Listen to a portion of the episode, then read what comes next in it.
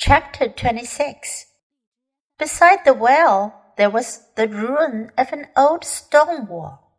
When I came back from my work the next evening, I saw from some distance away my little prince sitting on top of a wall with his feet dangling. And I heard him say, Then you don't remember. This is not the exact spot. Another voice must have answered him, for he replied to it, Yes, yes, it is the right day, but this is not the place. I continued my walk toward the wall. At no time did I see or hear anyone. The little prince, however, replied once again, Exactly. You will see where my track begins in the sand. You have nothing to do but wait for me there. I shall be there tonight. I was only twenty meters from the wall, and I still saw nothing. After silence, the little prince spoke again. You have good poison. You're sure that it will not make me suffer too long? I stopped in my tracks, my heart torn asunder, but still I did not understand. Now go away, said the little prince.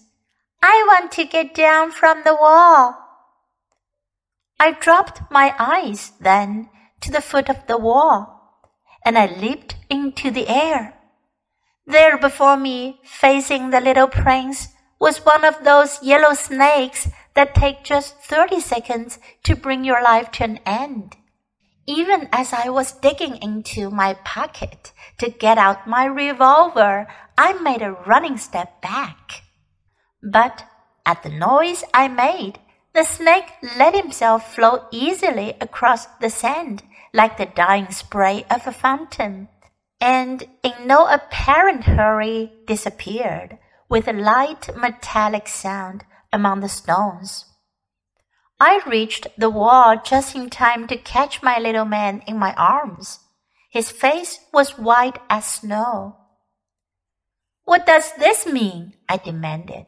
Why are you talking with snakes? I had loosened the golden muffler that he always wore. I had moistened his temples and had given him some water to drink and now I did not dare ask him any more questions. He looked at me very gravely and put his arms around my neck. I felt his heart beating like the heart of a dying bird shot with someone's rifle. I am glad that you have found what was the matter with your engine, he said. Now you can go back home. How do you know about that? I was just coming to tell him that my work had been successful beyond anything that I had dared to hope. He made no answer to my question, but he added, I, too, am going back home today. Then, sadly, it is much farther. It is much more difficult. I realized clearly that something extraordinary was happening. I was holding him close in my arms as if he were a little child, and yet it seemed to me that he was rushing headlong toward an abyss from which I could do nothing to restrain him. His look was very serious, like someone lost far away. I have your sheep, and I have the sheep's box, and I have the muzzle. And he gave me a sad smile. I waited a long time. I could see that he was reviving little by little. Dear little man, I said to him, you are afraid. He was afraid. There was no doubt about that. But he laughed lightly. I shall be much more afraid this evening.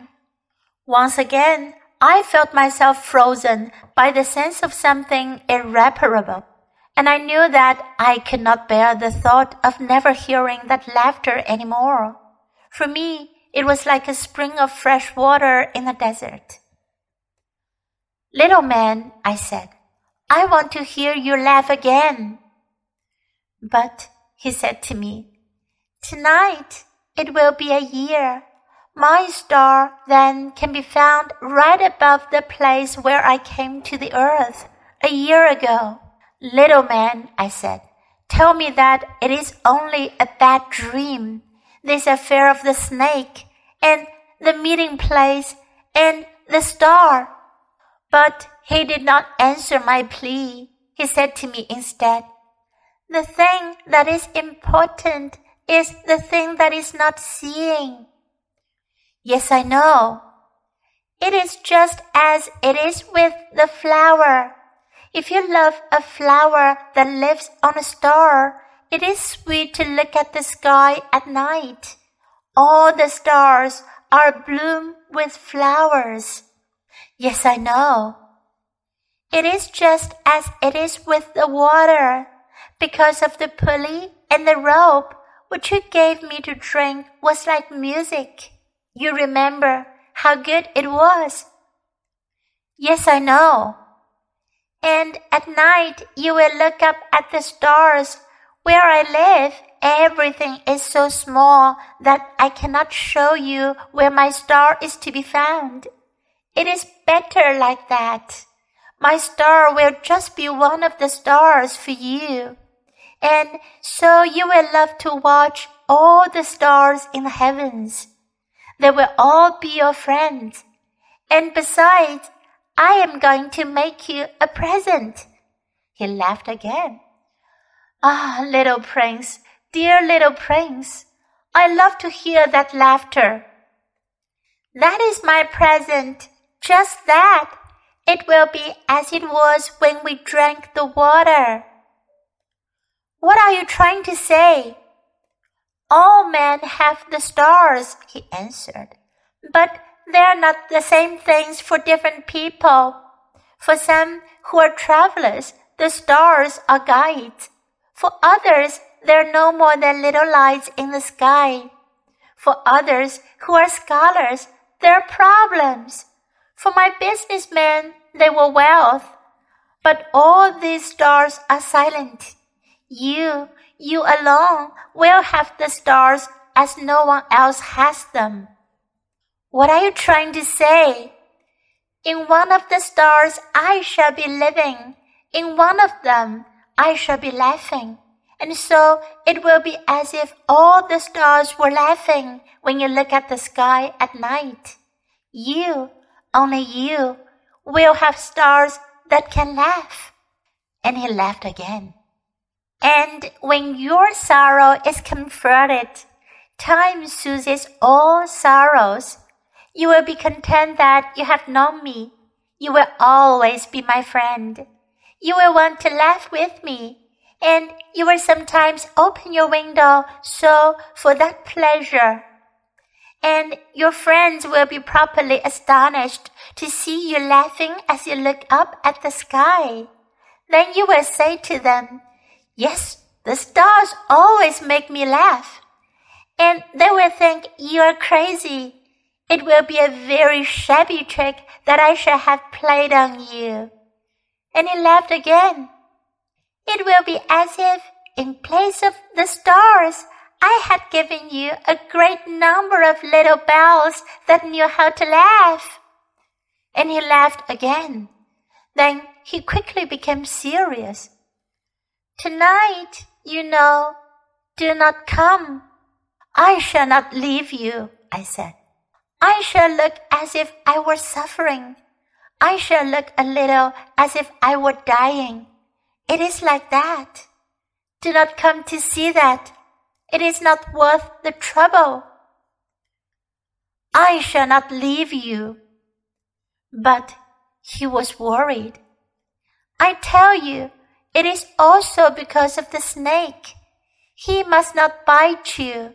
Snakes, they are malicious creatures. This one might bite you just for fun. I shall not leave you. But a thought came to reassure him. It is true that they have no more poison for a second bite. That night I did not see him set out on his way. He got away from me without making a sound. When I succeeded in catching up with him, he was walking along with a quick and resolute step. He said to me merely, Ah, you are there. And he took me by the hand, but he was still worrying.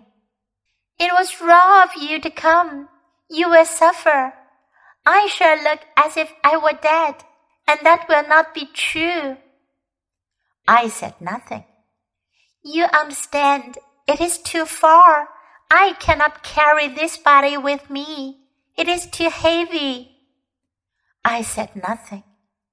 But it will be like an old abandoned shell. There is nothing sad about old shells. I said nothing. He was a little discouraged, but he made one more effort. You know, it will be very nice. I too shall look at the stars. All the stars will be wells with a rusty pulley. All the stars will pour out fresh water for me to drink. I said nothing. That will be so amusing. You will have 500 million little bells and I shall have 500 million springs of fresh water. And he too said nothing more because he was crying. Here it is. Let me go on by myself. And he sat down because he was afraid. Then he said again, You know, my flower, I am responsible for her, and she is so weak she is so naive. She has four thorns of no use at all to protect herself against all the world. I too sat down because I was not able to stand up any longer. There now, that is all. He still hesitated a little. Then he got up. He took one step. I could not move. There was nothing but a flash of yellow close to his ankle. He remained motionless for an instant. He did not cry out. He fell as gently as a tree falls. There was not even any sound because of the sand.